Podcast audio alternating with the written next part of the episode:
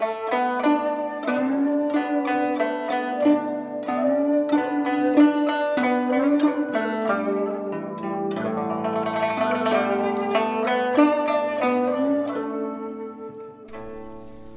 các bạn tiếp tục theo dõi bộ truyện Đại đường nữ pháp y của tác giả Tụ Đường, người đọc Vi Miu.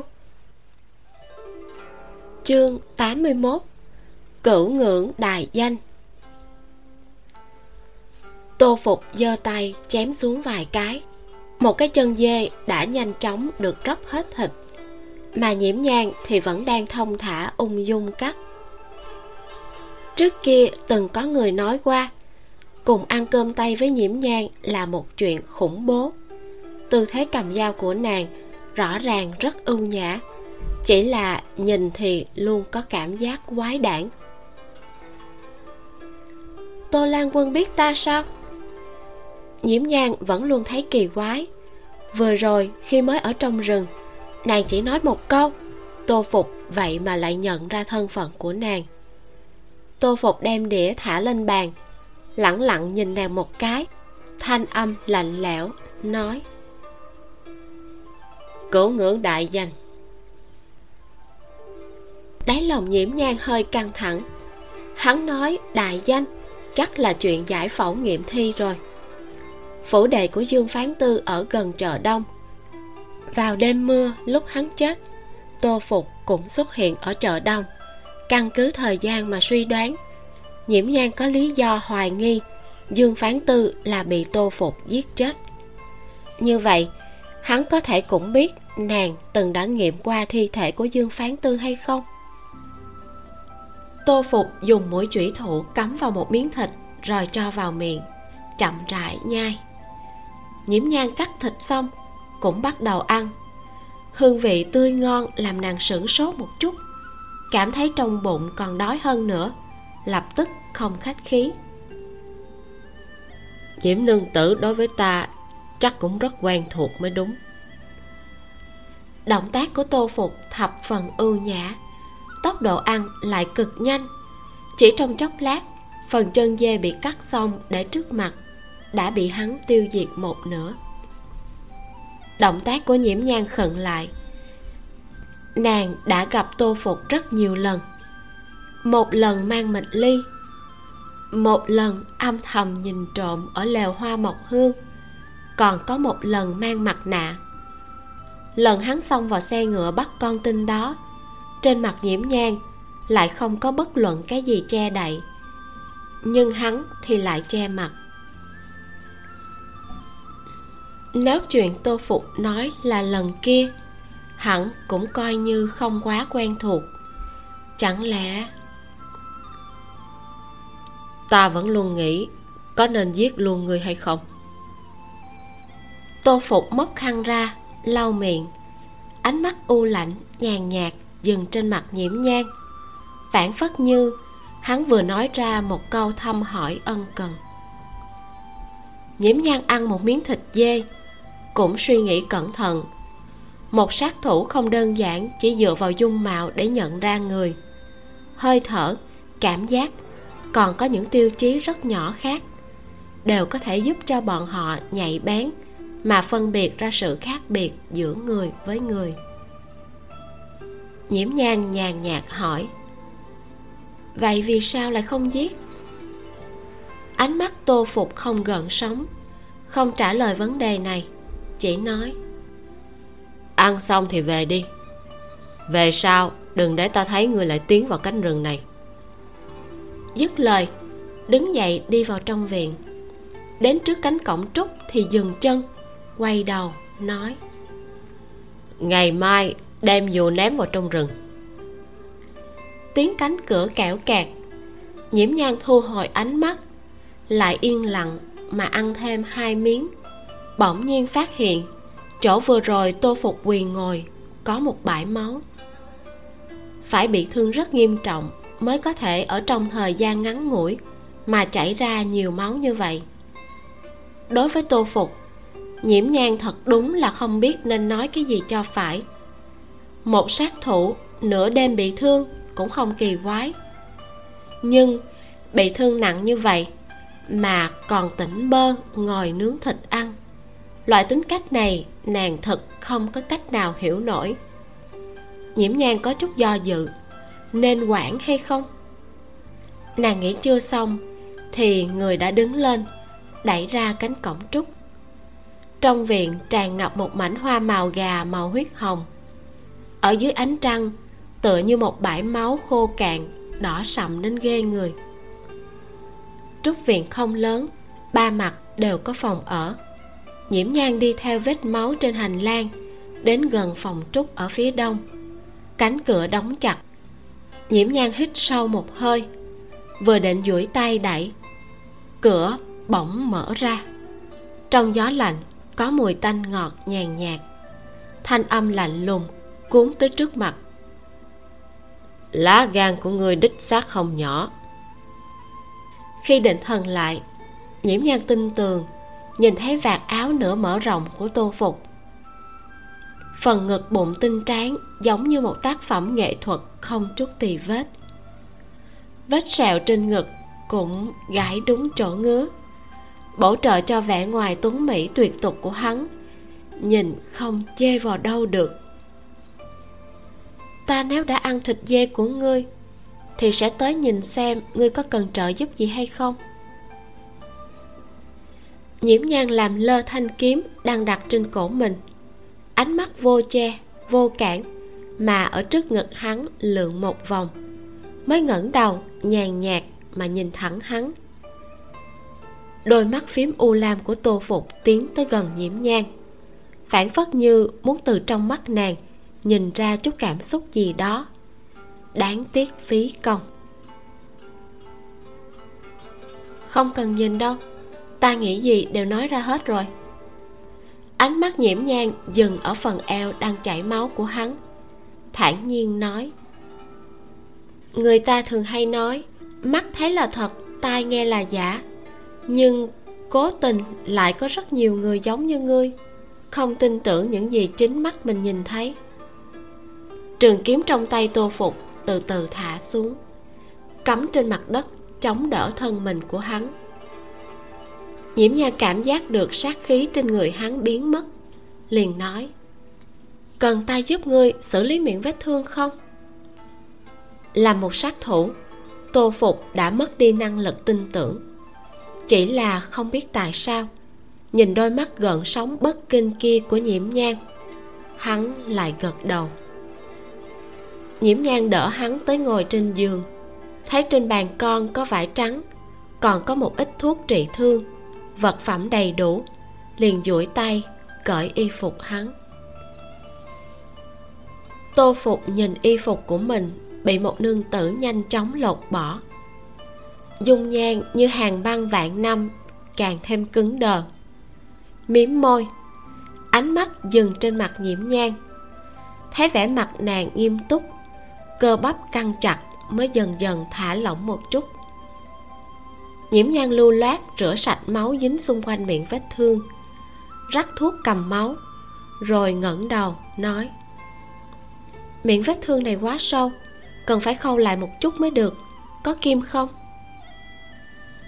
Tô phục hất hất cầm, ở hòm thuốc. Nhiễm nhan theo chỉ dẫn của hắn, nhìn về phía cái rương gỗ đang đóng nắp gần đó. Mở cái rương ra nhiễm nhan thấy bên trong có một mớ chai lò vài bình lớn nhỏ khác nhau. Nhiều nhất là mấy cái bình sứ nhỏ nhỏ màu xanh bích nhạt. Trong phòng không đốt đèn, chỉ có ánh trăng từ khe hở cửa sổ chiếu vào. Nhiễm nhan thật vất vả mới mò ra món đồ cần dùng. Nên thật sự là không có bản lĩnh nhắm mắt mà xỏ chỉ qua kim, liền đứng dậy mở cửa sổ ra ánh trăng tràn vào như nước, tầm nhìn tốt hơn một chút. Nương theo ánh sáng của ánh trăng mà sâu kim. Sau một lúc lâu cũng không thành công, đành phải bất đắc dĩ nói, có đèn dầu không? Tô phục im lặng không lên tiếng mà tiếp nhận kim chỉ trong tay nàng, dễ như trở bàn tay mà đem chỉ xỏ vào, hỏi, muốn dài bao nhiêu? Ba thước tô phục cắt chỉ, đem kim đưa tới cho nhiễm nhang nhiễm nhang tiếp nhận kim chỉ, ngồi xổm xuống, dùng hai ngón tay ép kéo hai bên mép vết thương lại, thành thạo khâu lại. Bắt đầu từ thời hoa đà, đã có giải phẫu rồi khâu lại vết thương. Cách xử lý ngoại thương kiểu này trong trung y cũng không thua kém tây y. Tuy rằng hiện giờ đại đường có trình độ y thuật thấp hơn so với đời sau. Nhưng chuyện hoa đà mọi người đều biết. Cầm kim chỉ khâu miệng vết thương cũng không bị coi là chuyện đặc biệt mới lạ gì. Ít nhất là trong hòm thuốc của tô phục có sẵn kim chỉ. Nhiễm nhan tuyệt đối sẽ không cho là hắn dùng để vá áo. Tô phục cũng rất phối hợp động tác của nhiễm nhan cũng cực nhanh. Ngươi, nhiễm nhan đứng thẳng dậy, lời đến bên miệng lại thay đổi. Chúng ta huề nhau đi. Nàng không phải sợ hãi, nhưng cũng không muốn làm chuyện hy sinh vô nghĩa. Đối với người như tô phục, vẫn là không cần biết quá nhiều. Thanh âm của tô phục lạnh lùng. Vẫn còn một cây dù nhiễm nhan gật gật đầu. Ngày mai khi trời tối, ta liền đem dù ném vào trong rừng. Nhiễm nhan cảm thấy cây dù kia đối với tô phục nhất định có ý nghĩa quan trọng nào đó. Nếu không, thì sao hắn vứt đi mấy cái đao kiếm quý giá cũng không chút đau lòng, nhưng lại để ý một cây dù. Có lẽ hắn cũng không phải quá máu lạnh. Ra khỏi rừng đã cuối giờ hợi. Nhiễm nhan rửa sạch tay ở cái bồn gỗ ở trong sân, rồi lặng lẽ trở về phòng ngủ. Dưới ánh trăng yên tĩnh, hết thảy quy về yên lặng. Ngày hôm sau, nhiễm nhan bị một tiếng thét chói tai đánh thức. Nàng từ trong chăn bò ra, mặc áo lụa trắng ngáp dài đi vào viện, nhíu mày hỏi, phát sinh chuyện gì? Tiểu mạn sắc mặt trắng bệch, nói, nô tỳ đáng chết, đánh thức nương tử. Chỉ là chỉ là nô tỳ phát hiện chậu nước đặt ở trong viện tối hôm qua, sáng nay lại biến thành một chậu máu loãng. Nhiễm nhan ngẩn ra một chút, mới nhớ tới đêm qua mình trở về gấp gáp, trên tay còn dính chút máu, liền rửa luôn ở trong chậu. Vậy đổ sạch đi nhiễm nhan nói. Hình nương bất an nói. Nương tử, chúng ta vừa mới vào cái viện này, liền xảy ra chuyện như vậy. Có phải nên để am chủ lại đây, nhìn một cái, hoặc là đối viện khác hay không? Không khí trong núi mát lạnh. Cơn buồn ngủ của nhiễm nhang nhanh chóng bị tiêu tán sạch sẽ chuyện này đã không thể giải thích rõ ràng, lại không thể nháo đến chỗ am chủ. Nhiễm nhang đành phải lấy ra khí thế chủ tử, âm thanh lạnh lùng nói. Đổ bỏ, bên ngoài hiện tại đã đem chuyện của ta truyền đến ồn ào huyên náo. Các ngươi định quạt gió thêm củi thì cần gì nói cho am chủ? Trực tiếp đem xuống chân núi thị chúng chẳng phải nhanh hơn sao? Vãn lục cảm thấy nhiễm nhàn nói rất có đạo lý. Vạn nhất bị mấy người bụng dạ khó lường biết chuyện này, không chừng sẽ bị truyền đến hung hiểm cỡ nào. Lập tức, nhanh nhanh mà bưng chậu nước kia lên ra cửa, đổ vào bìa rừng phía nam. Vốn máu cũng không nhiều, chẳng qua là xen lẫn trong nước, nhìn có vẻ có chút đáng sợ mà thôi. Đổ trên mặt đất thì cái gì cũng không nhìn thấy nữa. Nhiễm nhan nhàn nhạt nói, chuyện này không ai được phép nói ra. Hình nương biết được lợi hại trong đó, cũng đem việc này ép xuống tới tận đáy lòng. Thấy sắc mặt tiểu mãn tái nhợt, hình nương cười nhẹ, cầm tay trấn an nàng. Đừng có kinh hoảng, bất qua là chậu nước mà thôi, không chừng tiểu ni cô nào đó bị nguyệt tính làm bấn y phục. Da mặt mỏng, trộm chạy tới viện của chúng ta mà giặt sạch. Khóe miệng nhiễm nhang, giật giật. Trong lòng cảm thán, sức tưởng tượng của hình nương thật đúng là người bình thường theo không kịp. Đến kỳ, sao có thể không nhớ tới chứ? Vãn lục đổ nước xong cùng tiểu mãn tiến vào hầu hạ nhiễm nhang, rửa mặt, chải đầu, thay y phục. Vừa mới thu thập thỏa đáng, liền có một tiểu ni cô bưng hộp cơm đứng ở cửa. Sướng phật hiệu nói, trong viện có ai không? Sư phụ phái ta đến đưa đồ ăn sáng cho nhiễm nương tử. Hình nương ra ngoài đón, tiếp nhận hộp đồ ăn. Làm phiền tiểu sư phó a di đà phật. Am chủ vào giữa giờ mẹo có khóa sớm. Đến giờ thình kết thúc, sư phụ thỉnh nhiễm nương tử đến lúc đó lại đi gặp am chủ. Tôn sư là? Hình nương nghe ý tứ của nàng ta. Am chủ và sư phụ hình như không phải cùng một người. Tiểu ni cô cũng rất hiền lành, trên khuôn mặt nhỏ mang theo nụ cười nhẹ, giải thích sư phụ pháp danh là tịnh huệ trong am có tổng cộng bốn vị chủ sự. Một vị là am chủ, một vị đó là sư phụ ta. Còn có một vị sư thúc, pháp danh tịnh tuyết. Một vị khác là tịnh viên sư thúc. Xưa nay không quản chuyện gì hết.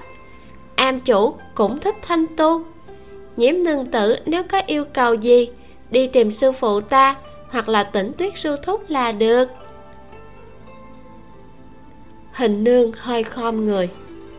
Đà tạ tiểu sư phó đề điểm. Tiểu ni cô hành phật lễ lại nhìn nhìn vào trong viện. Hình nương hỏi tiểu sư phó có việc tìm nương tử nhà ta sao? À, à không có việc gì không có việc gì.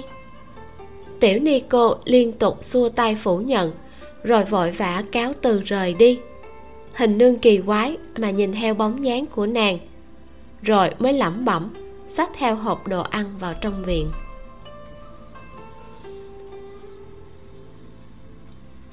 Chương 82 Mấy cái phu quân. Đồ ăn ảnh Mai Am đưa tới nhạt nhẽo vô cùng. Một món đậu hũ xào rau, Một món cải thìa, Một cái thùng nhỏ nhỏ lùng lùng đựng đầy cơm, Cũng đủ cho bốn người ăn. Vãn lục thấy hai món đồ ăn này Mặt đều tái đi. Nương tử Không phải là cả tháng này đều phải ăn mấy món này chứ?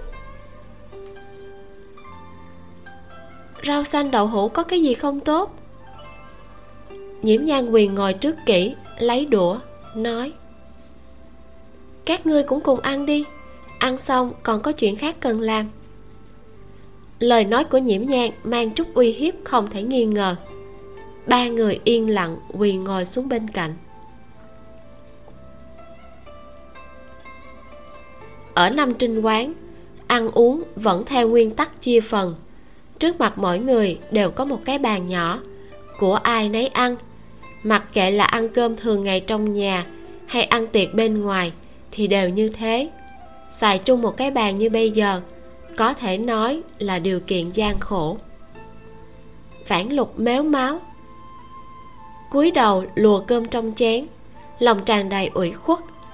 Nàng không phải cảm thấy chính mình ủy khuất, mà là thay nhiễm nhang thấy ủy khuất. Rõ ràng, lập tức có thể hồi chủ viện, lui hôn sự với tần tứ lan. Hôn sự cùng nghiêm gia cũng sắp bàn xong, tương lai tốt đẹp. Ai ngờ, đến cuối cùng vẫn là hoa trong gương, trăng trong nước. Chỉ là thay đổi chỗ ăn rau xanh đậu hũ mà thôi. Cơm nước xong, nhiễm nhan tản bộ chung quanh sân. Cảm thấy thời gian không sai biệt lắm, mới dẫn vãn lục đi đến chỗ am chủ. Ảnh mai am nhìn vào ban đêm, chỉ có thể khó khăn nhận ra phòng ốc là dùng trúc cùng ván gỗ dựng lên. Nép mình sâu trong rừng trúc là nơi thế ngoại đào nguyên. Ban ngày ánh sáng đầy đủ, mới có thể nhìn thấy rõ. Mấy gian phòng ở đã rất cũ nát. Mấy tấm ván gỗ hàng năm vì bị ẩm ướt, đã mục nát lung lay muốn đổ. Ngoại trừ phật đường được xây bằng gạch đá ở đằng trước, viện nơi nhiễm nhang ở thoạt nhìn là mới nhất. Hẳn là vì để tiếp đãi khách hành hương, nên là nơi duy nhất may mắn được tu sửa am chủ ở phía đông, từ đường mòn đá phiến đi xuyên qua rừng mai đằng sau phật đường. Ngẫu nhiên có thể gặp mấy nữ ni mặc truy y, đi tốt năm tốt ba, vội vã nhường đường cho nhiễm nhang. Ảnh mai am không lớn, dọc theo đường đi hỏi mấy nữ nhi là có thể tìm được dễ dàng. Qua khỏi rừng mai, có thể thấy phòng trúc nằm ẩn trong rừng cây.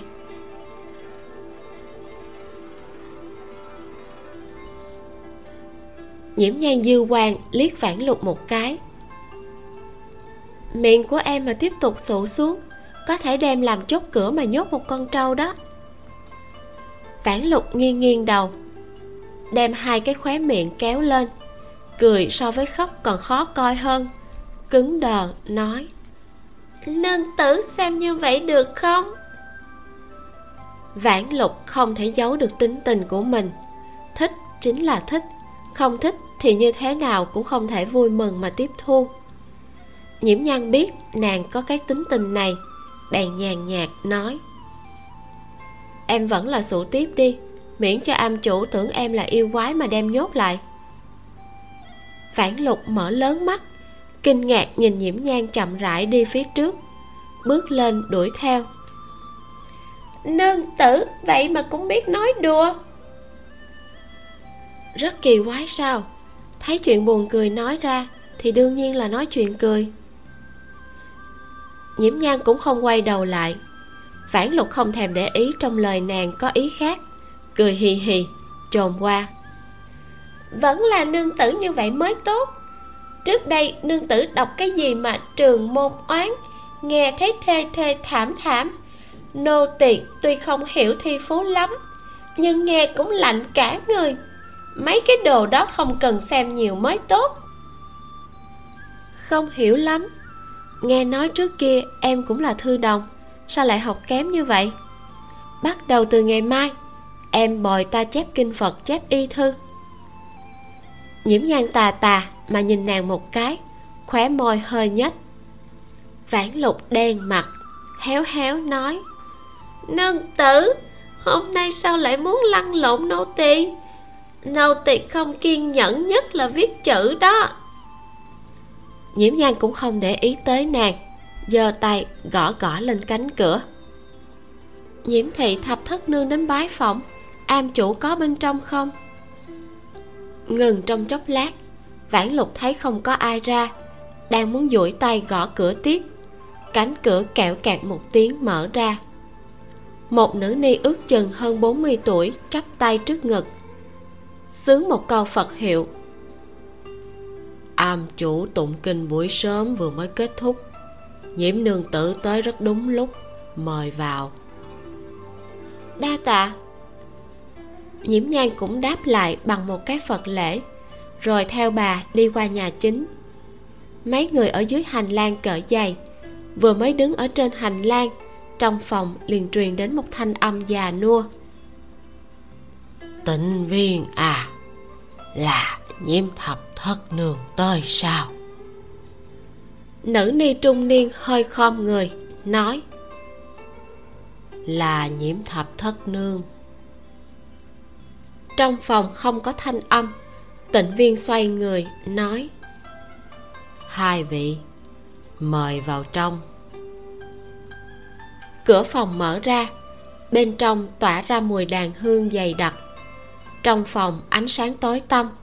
Chỉ nhờ ánh nắng sớm chiếu từ cửa vào, mới có thể thấy rõ trên mặt bàn đối diện, thờ một bức tượng bồ tát bằng sứ màu trắng và hoàng kim, cao hai thước. Trước tượng bồ tát bày một cái lư hương khắc bằng đồng thau, phía dưới xếp ba cái đệm hương bồ trên cái đệm ở giữa có một nữ ni ngồi xếp bằng, bàn tay như que củi, cầm phật trâu nhẹ nhàng chuyển động nhiễm nhan hơi khom người. Con là nhiễm thập thất nương bái kiến am chủ. Lão nì sớm đã nghe thay thành danh thập thất nương. Không cần đà lễ ngồi đi. Am chủ hơi duỗi tay ra hiệu cho nhiễm nhang ngồi trên đệm hương bồ ở đối diện mình. Đáy lòng nhiễm nhang than thở. Ở cổ đại tốc độ lan truyền của lời đồn đãi mãnh liệt, không thua gì thời đại tin tức phát triển. Không đến một tháng, cả cái am ni cô thanh tu này cũng đã nghe nói về nàng. Sau khi ngồi xuống, nhiễm nhan mới nhìn rõ lão ni cô trước mặt. Làn da trên mặt đã lỏng ra như da cây tùng. Hai má đã có mấy đốm tàn nhang của người già, khô gầy như củi, có thể nhìn rõ khung xương mặt phần môi thịt đã héo rút, miệng móm vào, hốc mắt hơi trũng xuống, cặp mắt từ đầu đến cuối đều chưa mở ra. Gần đất xa trời, tướng mạo hiện tại của am chủ có thể dùng bốn chữ này để diễn tả.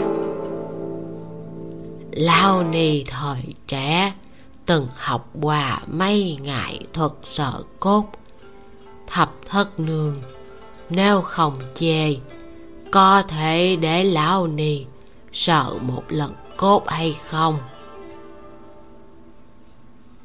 Thanh âm già nua khàn khàn của am chủ, mang theo tia run rẩy của người già, khiến cho thanh âm bình tĩnh nghe vào tai lại thêm một chút ý vị thỉnh cầu, cũng khiến cho cái đề tài đột ngột này trở thành không quá đột ngột.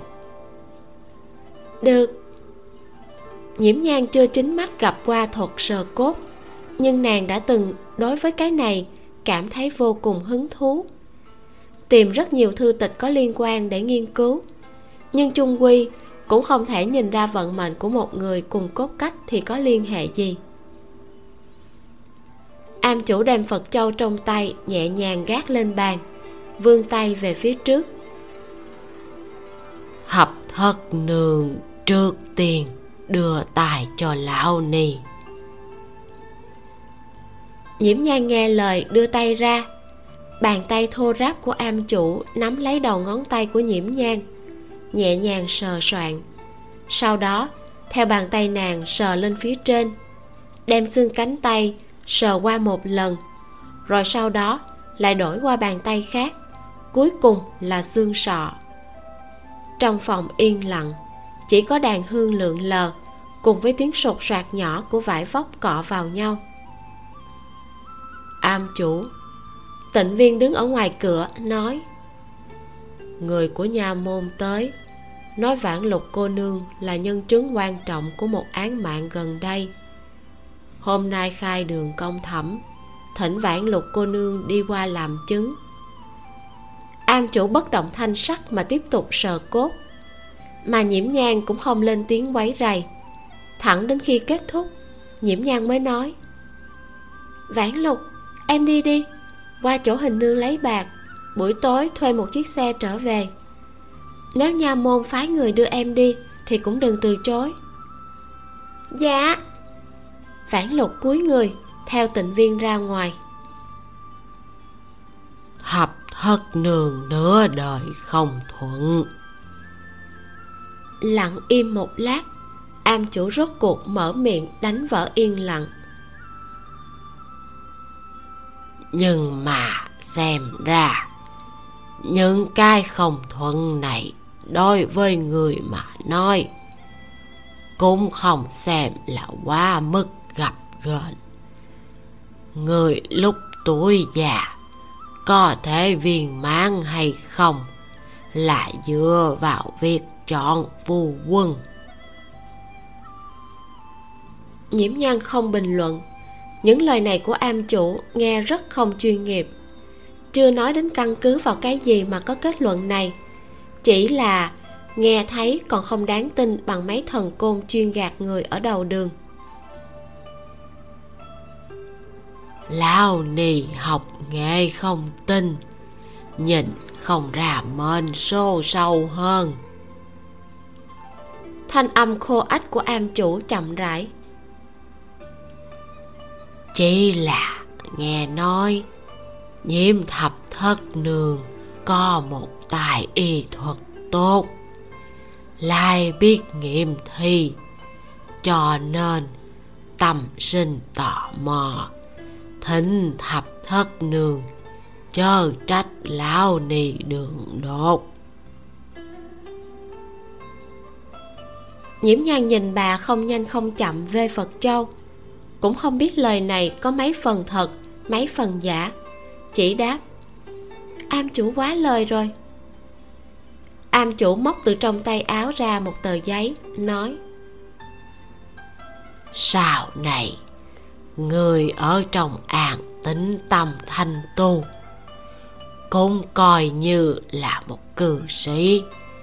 Ta ở đây có chuẩn bị cho người một cái danh hào sào này trong am chỉ dùng danh hào này xưng hô. Vất vả am chủ lo lắng. Nhiễm nhan ngồi thẳng vươn hai tay tiếp nhận trang giấy. Khi quỳ ngồi trở lại, chỉ thấy am chủ chậm rãi về phật châu, không có ý tứ nói tiếp, liền khom người hành lễ, đứng dậy cáo lui. Tiểu mãn sớm đã chờ ở ngoài cửa, thấy nhiễm nhan hơi khom người nương tử. Vãn lục tỷ tỷ, sai nô tỳ tới hầu hạ ngài. Nhiễm nhan ừ một tiếng, để nàng hầu hạ mang giày. Mới vừa rồi, thủ vệ ni cô tới báo, nói thập lan tới, không tiện vào trong am, đang chờ ở rừng trúc ngoài cửa. Tiểu mãn ngồi xổm xuống, giúp nhiễm nhang sửa sửa tà váy, ngửa đầu hỏi nương tử có cần trở về đổi y phục không? Cứ như vậy đi. Nhiễm nhan không có bằng hữu. Hình nương cùng vãn lục đối với nàng tuy rằng thân thiết, nhưng dù sao cũng là chủ tớ, luôn thiếu một chút cảm giác bình đẳng. Nhiễm vân sinh có thể đến đây, đem nặng nề ở trong đáy lòng của nhiễm nhan quét đi vài phần. Nhiễm nhan bước nhanh ra ngoài. Tiểu mãn một đường chạy chậm mà đuổi theo sau tịnh viên liếc mắt nhìn bóng dáng hai người một cái đi vào trong nhà chính. Quỳ ngồi lên đệm hương bồ mà nhiễm nhan mới vừa ngồi nhẹ giọng kêu am chủ. Ừ.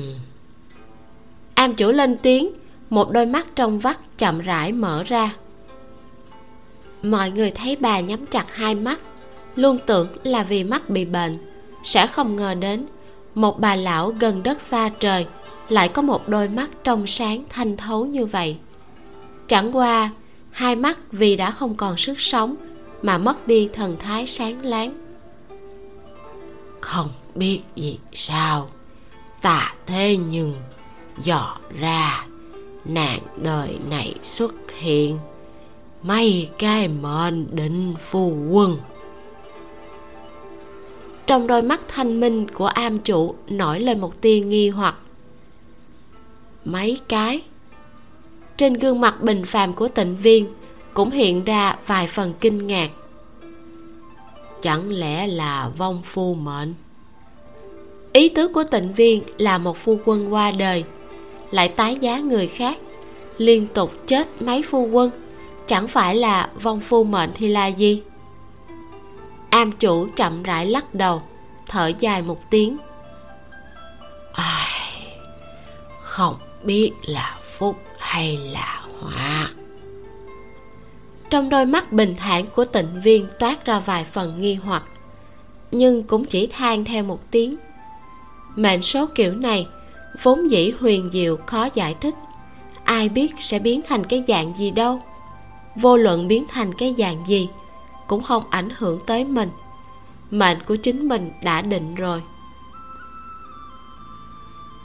gió từ bên ngoài am xuyên qua rừng trúc, thanh âm rào rạc, sàn sạc tựa như một khúc nhạc êm tai. Nhiễm vân sinh, một thân viên lãnh hồ phục màu nguyệt bạch, đứng thẳng trong nền xanh của trúc. Gương mặt không tì vết, mang nụ cười ấm áp. Từng tia nắng sớm dừng trên gò má trắng nõn như ngọc của hắn, phát ra những tia sáng lóa mắt. Thập ca, thấy thiếu niên xinh đẹp như vậy tâm tình nhiễm nhang cũng tốt hơn. Nhiễm vân sinh đón nàng. Mở miệng liền hỏi. Hôm qua tới vội vàng, muội có chịu khổ không? Không có. Ảnh mai am rất thanh u, thích hợp tu thân dưỡng tính. Thập ca nếu có thể thường xuyên tới thăm muội, hết thảy liền hoàn mỹ. Nhiễm nhan ngồi xuống một tảng đá bằng phẳng ở bên cạnh ta sẽ thường xuyên tới thăm muội. Nhiễm vân sinh cười ôn nhu mà sủng nịnh, làm tiểu mạn ở bên cạnh nhìn đến ngay người. Nhiễm vân sinh cong ngón tay búng một cái lên cái trán trơn bóng của nhiễm nhan, cố ý sụ mặt nói, chỉ sợ muội ở cái chỗ này còn quậy hơn đó. Lúc trước thì còn thành thành thật thật, hiện tại không biết giống ai nữa. Chương 83 chân tướng.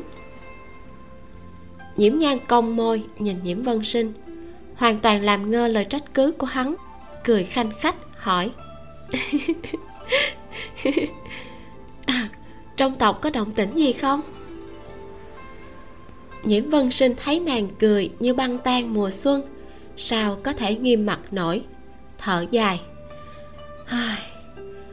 hiện tại tin đồn ở trong thành về muội rất là dữ dội. Nghiêm gia đã tuyên bố từ bỏ hôn sự. Các tộc lão rất là tức giận. Không thiếu người muốn giận chó đánh mèo với muội đó. Nhưng mà, gia chủ lưu gia đã từng công khai khen ngợi muội. Tốt xấu cũng cho nhiễm gia vài phần mặt mũi.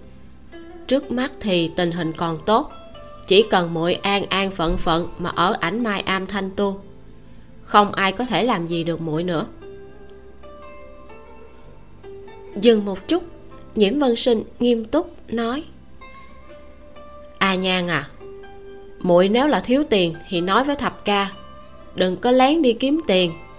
Thập ca tuy rằng năng lực hữu hạn, nhưng phương diện tiền tài tuyệt đối là không thiếu. Đừng có cố chấp. Hiểu không? Ừ muội hiểu rồi nhiễm nhan nhẹ nhàng gật đầu.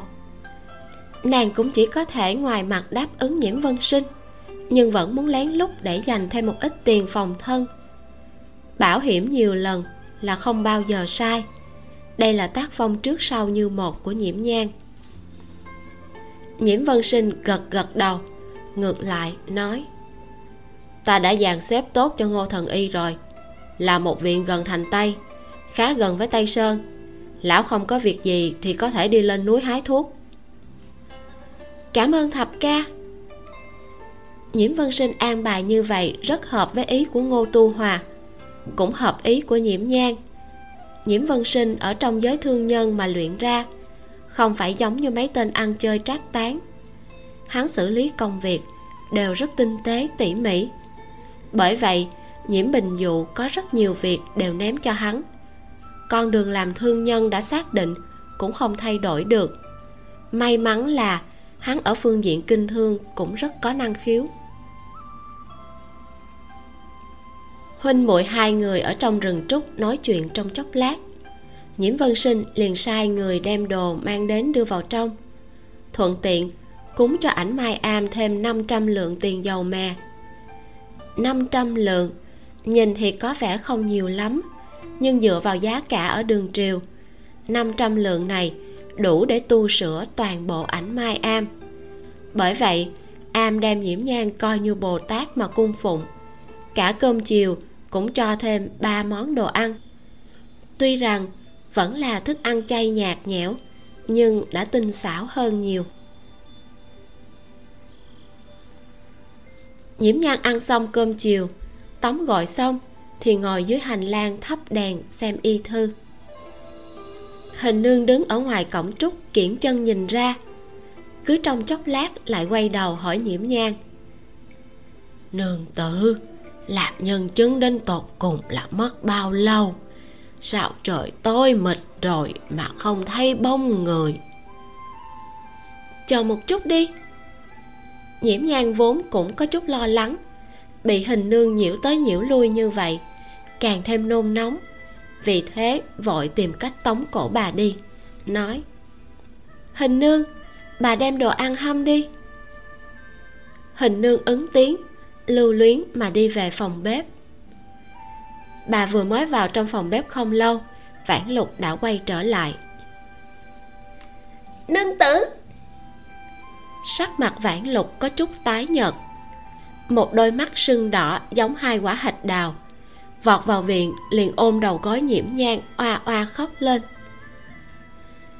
Tiếng khóc làm kinh động hình nương. Bà từ trong phòng bếp chạy ra có chút hoảng hốt hỏi vãn lục đây là làm sao vậy? Nương, nương tử. Vãn lục đứng dậy lau lau nước mắt không ngừng rơi xuống nức nở nói Nhà môn nói, Hai bộ hài cốt phân loại ra ngày đó. Một là của ân tam nương, Một là của nhà ca lam. Nô tỳ, Chỉ là nô tỳ nhận, Không ra cái nào là của ca lam. Vãn lục nức nở, Cả gió đêm cũng nhiễm lên một tia bi thương. Hình nương mí mắt vốn mềm càng không nhịn xuống được. Nước mắt cứ ào ào mà rơi xuống. Nhiễm nhan rũ mắt, than nhẹ một tiếng. Trầm mặt trong chốc lát mới chậm rãi nói. Ngày mai ta sẽ viết một phong thư. Em thay ta đưa cho lưu thứ sử. Nếu như ông ấy đồng ý, ta sẽ tự mình phân biệt. Nhiễm nhan duỗi tay, nhẹ nhàng vỗ vỗ đầu của vãn lục, hỏi em ăn cơm chưa? Vãn lục lắc đầu. Mắt phượng linh động, tràn đầy oán hận. Nô tỳ không đói bụng.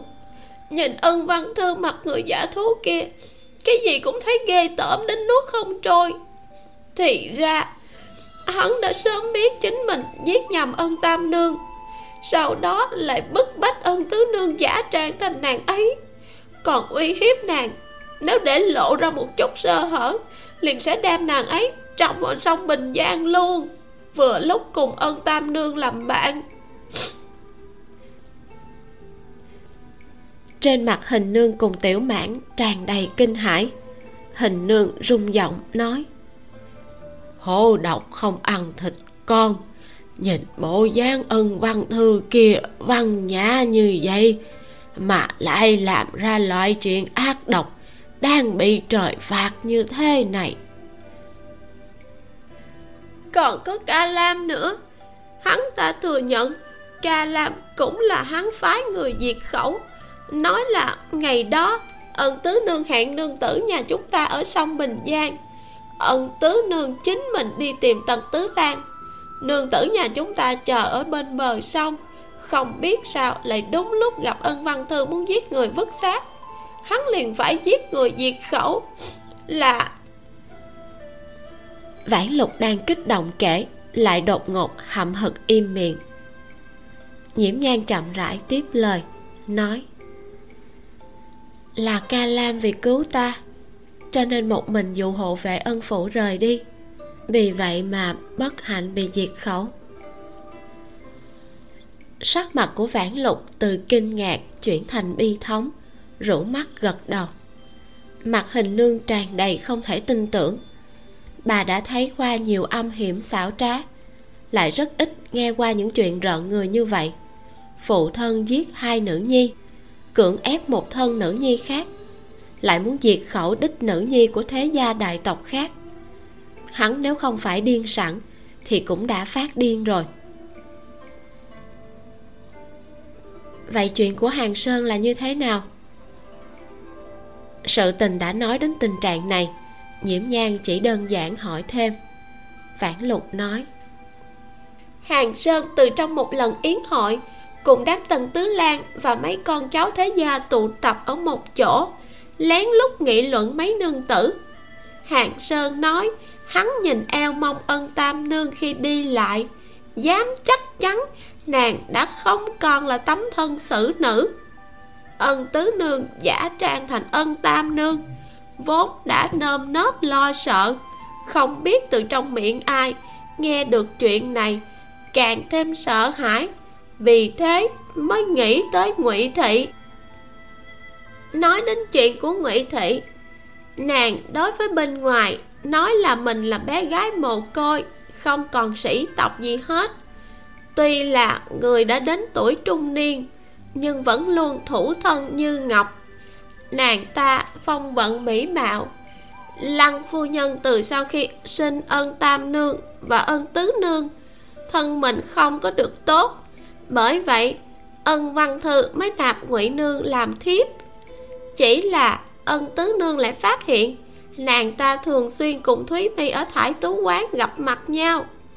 Nghe được thúy my là một nhạc kỹ am hiểu đàn không? Liền cố ý ở trước mặt ngụy thị nói, mình muốn học đàn không? Đáng tiếc, số người biết đàn không quá ít, tìm không được thầy tốt. Ngụy thị vì có thể thường xuyên được nhìn thấy thúy Mi liền mắc mơ, để thúy Mi lấy thân phận nhạc sư giới thiệu vào trong phủ. Sau đó, ân tứ nương liền điều tra nguồn gốc thân thế của thúy Mi lại tra ra được thân thế của ngụy nương. Ngụy nương đúng là một bé gái mồ côi mất đi sĩ tộc nhưng sau này lại thành nhạc sướng ở trong giáo phường. Còn cùng người khác gian díu sinh ra một nữ nhi chính là thúy mi, kỹ nữ cũng coi như là một loại tiện dân mặc dù nô tỳ trong giáo phường là để phục vụ cho hoàng thượng nhưng tiện dân vẫn là tiện dân một khi ra khỏi giáo phường, thân phận kia càng trở thành một loại dấu ấn không thể xóa đi. Mà ngụy nương không biết đã dùng biện pháp gì, xoay cho mình một cái thân phận lương dân, lại thêm nàng bản thân khí độ bất phàm, thân phận cũ nơi trường an xa xôi. Ở tô châu này đương nhiên có thể giấu mà cho qua. Ngụy nương vậy mà giấu giếm được ân văn thư chuyện mình không còn tấm thân xử nữ cái này làm cho nhiễm nhang rất là kinh ngạc. Không biết là nên cảm thán ân văn thư vô tri, hay là nên cảm thán nàng ta thủ đoạn cao minh. Ân vãn vãn đã dùng bí mật về thân phận của ngụy nương áp chế thúy mi, để nàng đi câu dẫn hàng sơn, rồi hạ độc hắn. Tần tứ lan ẩu đả với hàng sơn, trùng hợp ngay lúc hắn phát độc đây vốn không nằm trong tính toán của ân vãn vãn. Nhưng chuyện này cũng kích thích cảm giác của nàng. Càng kích thích, nội tâm tràn đầy áp lực, cùng với cừu hận điên cuồng phát sinh ở trong lòng nàng. Chương 84 Ta có thể tự mình lựa chọn thù lao không?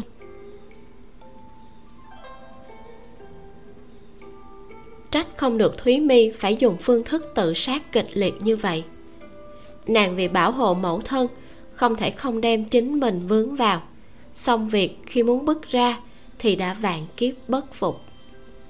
Thân nhiễm bệnh giang mai, Dung nhan tổn hại Châu thai ám kết, có nhược điểm nằm trong tay người khác. Còn trong nội tâm nàng, có lẽ đã có một chút tình ý đối với hàng sơn có người đã từng mỉa mai. Muốn đi thông tới đáy lòng của nữ nhân, thì đường gần nhất chính là trên giường. Với nhạc kỹ như thúy mi ở kỹ quán mà còn thủ thân, thì chắc là hàng sơn đã áp dụng cách này mà thôi. Nhiễm nhan hỏi, là ai giết phồn xuân? Lại là ai muốn giết em? Phồn xuân là do ân tứ nương và vị hạ giết vãn lục nói đến ân vãn vãn thì lại một trận thổn thức. Trong lòng cũng không biết là đồng tình hay là thống hận, hay lại là tiếc hận. Phồn xuân vốn là thị tỳ của ân tam nương. Mấy ngày trước tiệc trà, ngụy nương nói nhân thủ không đủ dùng. Ân tứ nương liền chủ động phái phồn xuân qua hỗ trợ. Chiều ngày hôm sau, ân tứ nương đi bái phỏng ngụy nương vô ý làm bẩn y phục của mình, liền ở trong viện của ngụy nương tắm rửa thay y phục. Lúc đó là được hai người vị hạ và phồn xuân hầu hạ. Ân tứ nương cùng vị hạ hợp lực giết nàng ấy. Chuyện này thoạt nhìn là một vụ mưu sát có tính toán. Nguyên nhân giết phồn xuân cũng rất dễ đoán ra. Phùng xuân là thị tỳ bên người của ân miễu miễu nàng đối với nhất cử nhất động của nương tử nhà mình, có lẽ còn rõ ràng hơn so với ân văn thư và lăng phu nhân. Hàng sơn chỉ nói một câu như vậy, đã bị ân vãn vãn lên kế hoạch giết chết. Huống chi là phồn xuân. Còn nô tỳ, ngày đó nô tỳ ở trong hoa viên nghe thấy thúy mi cùng một nữ tử mưu đồ bí mật hãm hại tần tứ lan, lại bị người đánh hôn mê từ phía sau. Ở trong miệng của vị hạ mới biết được, người hôm đó đánh nô tỳ đúng là ân tứ nương, mà nô tỳ lúc ấy đầu bị đánh đến mơ màng, nhìn không rõ đồ vật. Chỉ thấy đôi tay vẫn luôn mang vòng ngọc bóp cổ nô tỳ vãn lục suy nghĩ, bổ sung, nói. Vị hạ nói, người cùng thúy mi mưu đầu bí mật lúc đó chính là ân tứ nương. Nhiễm nhang lại nhớ đến thiếu nữ hoạt bát, mặc áo váy màu hồng anh đào kia. Thật sự, không thể đem nàng cùng ân vãn vãn liên hệ với nhau. Một người là thiên chân vô tà, một người điên cuồng, cực đoan. Thứ duy nhất nàng không thay đổi từ đầu đến cuối, đó là tình yêu nàng dành cho tần mộ sinh. Quả là, củ cải rau xanh cũng có cái đáng yêu của chúng. Nhiễm nhan lẩm bẩm một câu, nàng nhìn tần mộ sinh, từ đầu đến chân cũng không phát hiện một chỗ nào tốt. Vậy mà ân vãn vãn lại đối với hắn quyết tâm không đổi. Bi kịch này bắt đầu từ một phong thư của tần mộ sinh. Hắn bị trương phỉ lừa viết một phong thư cho ân miễu miễu ân vãn vãn sau khi đọc trộm được, liền trốn đến địa điểm hẹn hò. Bất hạnh bị trương phỉ đoạt mất trong sạch. Chỉ có điều, từ đầu đến cuối, ân vãn vãn đều chưa từng oán hận hắn hình nương thở dài. Xoay người, đi vào phòng bếp, đem đồ ăn đã hâm nóng bưng ra, đặt ở trên bàn dưới hành lang, nói với vãn lục. Mệt mỏi cả ngày, nhiều ít cũng ăn chút đi. Vãn lục bất đắc dĩ mà nắm đũa lên, lùa cơm, thoạt nhìn không có tâm tư để ăn. Nhiễm nhan rút ra một quyển sách từ trong chồng sách ở bên cạnh. Đây là kinh phật trong am đưa tới lúc chiều. Nhiễm nhan tuyệt tay, lật lật vài trang. Vừa nhìn thấy chữ bên trong, tức khắc cảm thấy đầu to như cái đấu. Mỗi một chữ đều đọc được, nhưng nói lại thì hoàn toàn không hiểu.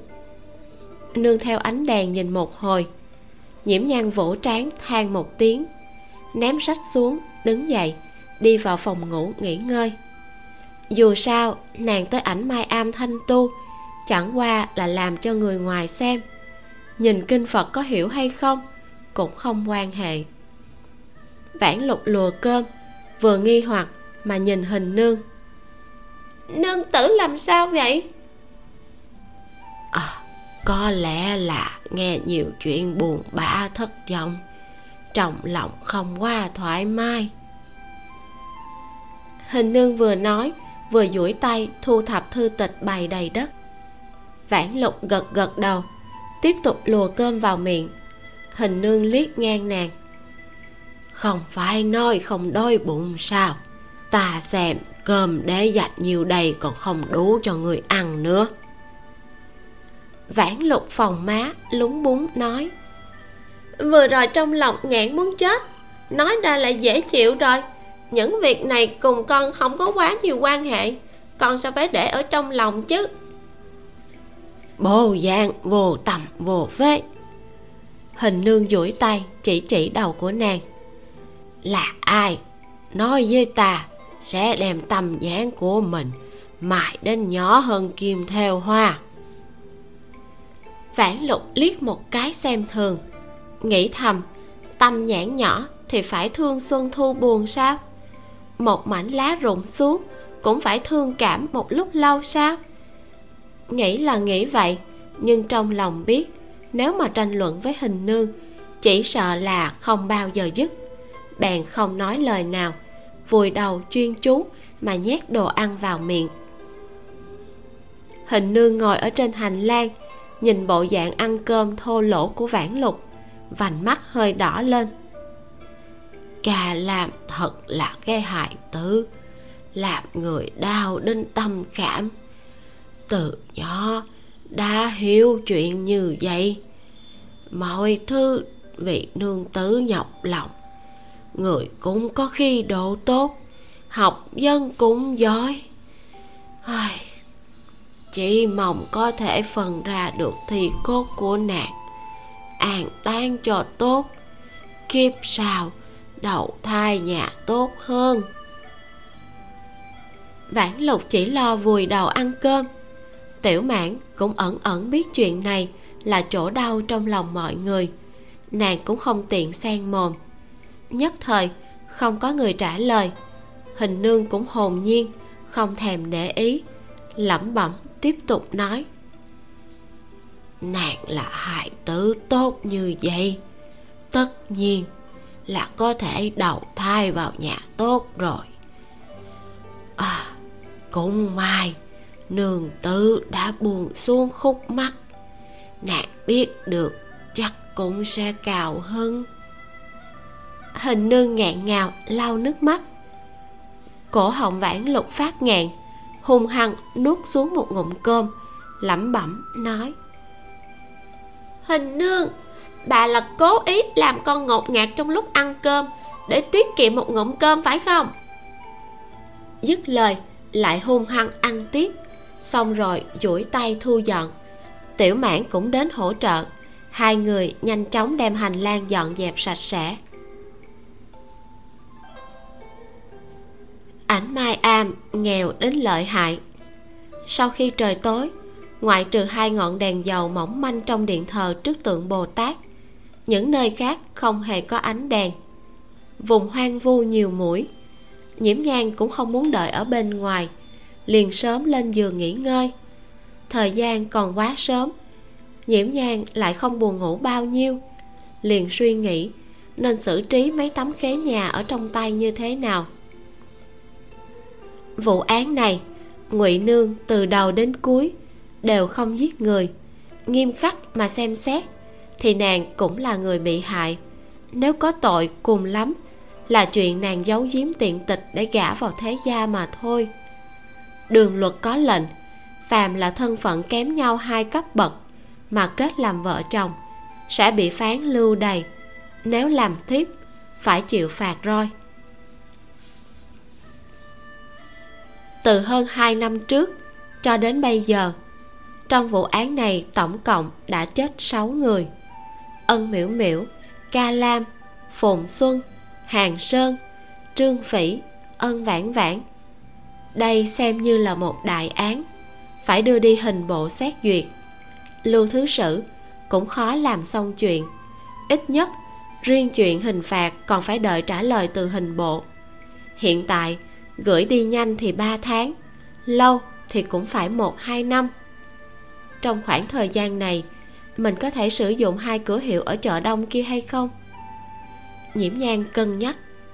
Đồng thời, nàng cũng ẩn ẩn cảm giác ngụy nương ngày ấy khi đem đồ vật giao vào tay nàng thì đã có ý định chết.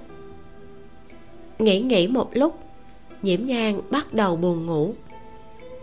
Chợt có tiếng đàn ở xa xa truyền đến.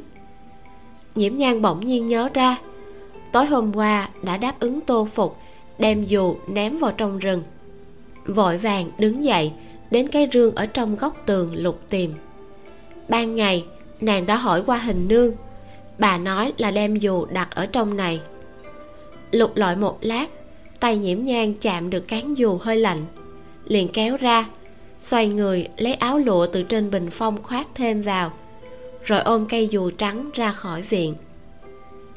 Ánh trăng trong vắt nhiễm nhang vừa ra khỏi cửa, liền nghe thấy tiếng đàn rõ hơn một chút, nhưng vẫn xa xăm, mờ mịt.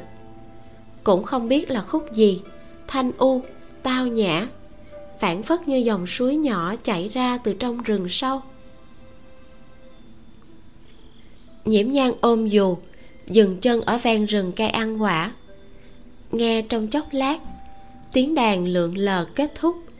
Nàng mới duỗi tay, dùng sức ném dù vào trong rừng. Dù ném vào trong, bay chạm vào cành lá, phát ra thanh âm sàn sạc cho đến khi hoàn toàn an tĩnh. Nhiễm nhang cũng chưa nghe được tiếng nó rơi chạm đất. Trong lòng ngạc nhiên, đồng thời cảm thấy có chút không chắc chắn, không khỏi duỗi cổ nhìn vào trong. Trên cái cây ăn quả gần đó, phát ra tiếng phạch một mặt dù giấy trắng bung ra. Trái ở trên cây bị đập trúng, rơi như mưa xuống mặt đất. Tán dù màu trắng dời qua. Trong bóng tối, mờ mờ, lộ ra một khuôn mặt như thần tiên. Hắn nhàn nhã dựa ở trên cây. Một thân trung y trắng thuần, tóc đen rối tung, đem lạnh lẽo toàn thân hòa tan bớt đi hai phần ta mới vừa rồi còn nghĩ, ngươi một người lạnh lùng như vậy mà lại rất tài hoa. Hóa ra cũng không phải là ngươi đàn. Nhiễm nhan chậm rãi nói, tô phục không trả lời, mà là dùng tay nhẹ nhàng kéo cán dù ra. Tiếng mũi kiếm cọ vào vỏ phát ra thanh lãnh. Dưới ánh trăng lóe lên một mảng sáng bạc, thì ra, cán dù kia khi rút ra là một thanh kiếm dài hai thước. Hàng quang chói lọi, phản chiếu trên gương mặt tuấn mỹ tuyệt luân của tô phục, chiếu sáng cả cặp mắt u ám phím lam sẫm kia. Trong khoảnh khắc, khí chất cả người hắn cùng thanh kiếm trong tay như hòa lại thành một, phản phất như lúc nào cũng có thể đoạt mạng người khác. Trong lòng nhiễm nhan khẩn trương, nàng không hề quên, tô phục đã từng suy xét qua có nên giết nàng hay không? Giúp ta một việc. Tô phục nhẹ nhàng nhảy xuống khỏi cành cây, đem kiếm thả lại vào cán dù đôi mắt trầm tĩnh của nhiễm nhang nhìn hắn. Ta có thể cự tuyệt không? Đương nhiên có thể. Tô phục đem dù chống phía trước người, tư thế như đang giơ kiếm, cánh tay vạm vỡ như một ngọn núi, kiên cố, đáng tin cậy môi mỏng hé mở. Nhưng mà, hy vọng ngươi cẩn thận suy xét. Nhiễm nhan cắn môi. Lời này của hắn có vài phần ý tứ uy hiếp. Gió đêm nhẹ nhàng, hai người lẳng lặng giằng co. Nhiễm nhan rất không thích loại cảm giác bị ép bức này. Có đôi khi, nàng có thể cúi đầu, nhưng không phải lúc này vậy còn phải xem là chuyện gì? Nếu ta không muốn ngươi có giết ta cũng vô dụng. Nghiệm thi. Tô phục trực tiếp đáp. Nhiễm nhan nhướng mày nhìn hắn một cái thầm nghĩ một sát thủ sao lại muốn xử án? Miệng lại nói bây giờ đêm hôm khuya khoắt ánh sáng thiếu thốn mặc dù nghiệm thi cũng có khả năng là sai sót tô phục gật đầu, ngược lại, dò hỏi. Ngươi còn có cái gì muốn chuẩn bị không? Nhiễm nhan há miệng thở dốc. Nàng có nói là mình đồng ý sao? Tô phục phản phất như nhìn thấu tâm tư của nàng, nói. Ta biết ngươi sẽ đồng ý, cũng như ta chưa bao giờ cự tuyệt giết người. Huống hồ, ta cũng không phải để ngươi làm chuyện này không công xong việc sẽ có thù lao. Ta có thể tự mình lựa chọn thù lao không? Nhiễm nhan hơi hơi mỉm cười trong mắt tựa hồ có vài phần hứng thú. Tô phục thấy nàng cũng không hề bài xích liền nói chỉ cần ta có thể làm là được. Nhiễm nhan vừa lòng gật gật đầu trên dưới đánh giá hắn một lần phun ra một yêu cầu, không hù chết người thì không ngưng. Để cho ta nhìn bộ dạng ngươi không mặc y phục một lần. Khuôn mặt tô phục trong khoảnh khắc rạn nứt. Bộ dạng hoài nghi chính mình có phải đã nghe lầm hay không? Vẻ lạnh lẽo trong thanh âm cũng bị rút sạch lắp bắp, nói. Ngươi ngươi nói cái gì? Ta sao? Ta không có yêu thích gì khác. Chỉ là khi thấy cơ thể người đặc biệt, thì đều muốn tận mắt nhìn một cái. Phát hiện cơ thể biến dị hoặc phương thức tư duy kỳ lạ, thì sẽ muốn mổ ra mà phân tích. Trong toàn bộ những cơ thể nam nhân mà ta đã thấy qua, ngươi xem như là cực độ hoàn mỹ. Nhiễm nhan không chút che giấu mà nói ra ý nghĩ trong lòng mình tô phục kinh ngạc nhìn chằm chằm nhiễm nhan. Không khỏi khiếp sợ cái sở thích này của nàng. Còn nữa, nàng nói, toàn bộ những cơ thể nam nhân mà nàng đã gặp qua, cái toàn bộ này đến tột cùng là bao nhiêu? Khóe môi nhiễm nhang hơi nhất nàng đưa ra yêu cầu này, hoặc nhiều hoặc ít, đều có chút ý tứ trêu chọc. Nhưng mà trên thực tế, từ kiếp trước đến kiếp này, tô phục vẫn là nam nhân duy nhất hoàn mỹ đến mức làm cho nàng phát sinh loại ý tưởng này. Kết thúc phần 21 Các bạn có bị rạn nứt giống tô phục không? Mình thì phải bấm tạm dừng để cười luôn đó. Sau đó thì phải ổn định tinh thần, Rồi mới có thể đọc tiếp được. Ai? Tô tô sát thủ mặt lạnh, Giết người như chớp Mà bị A Nhan hạ nóc ao chỉ trong một câu nói thôi. Hmm. A Nhan quả thiệt là bản lĩnh. Các bạn nhớ đón nghe phần tiếp theo, kể về một đêm thật dài, thật vất vả, nhưng cũng rất thú vị của tô tô và a nhan nha. Mình là vi miu xin cảm ơn và hẹn gặp lại các bạn.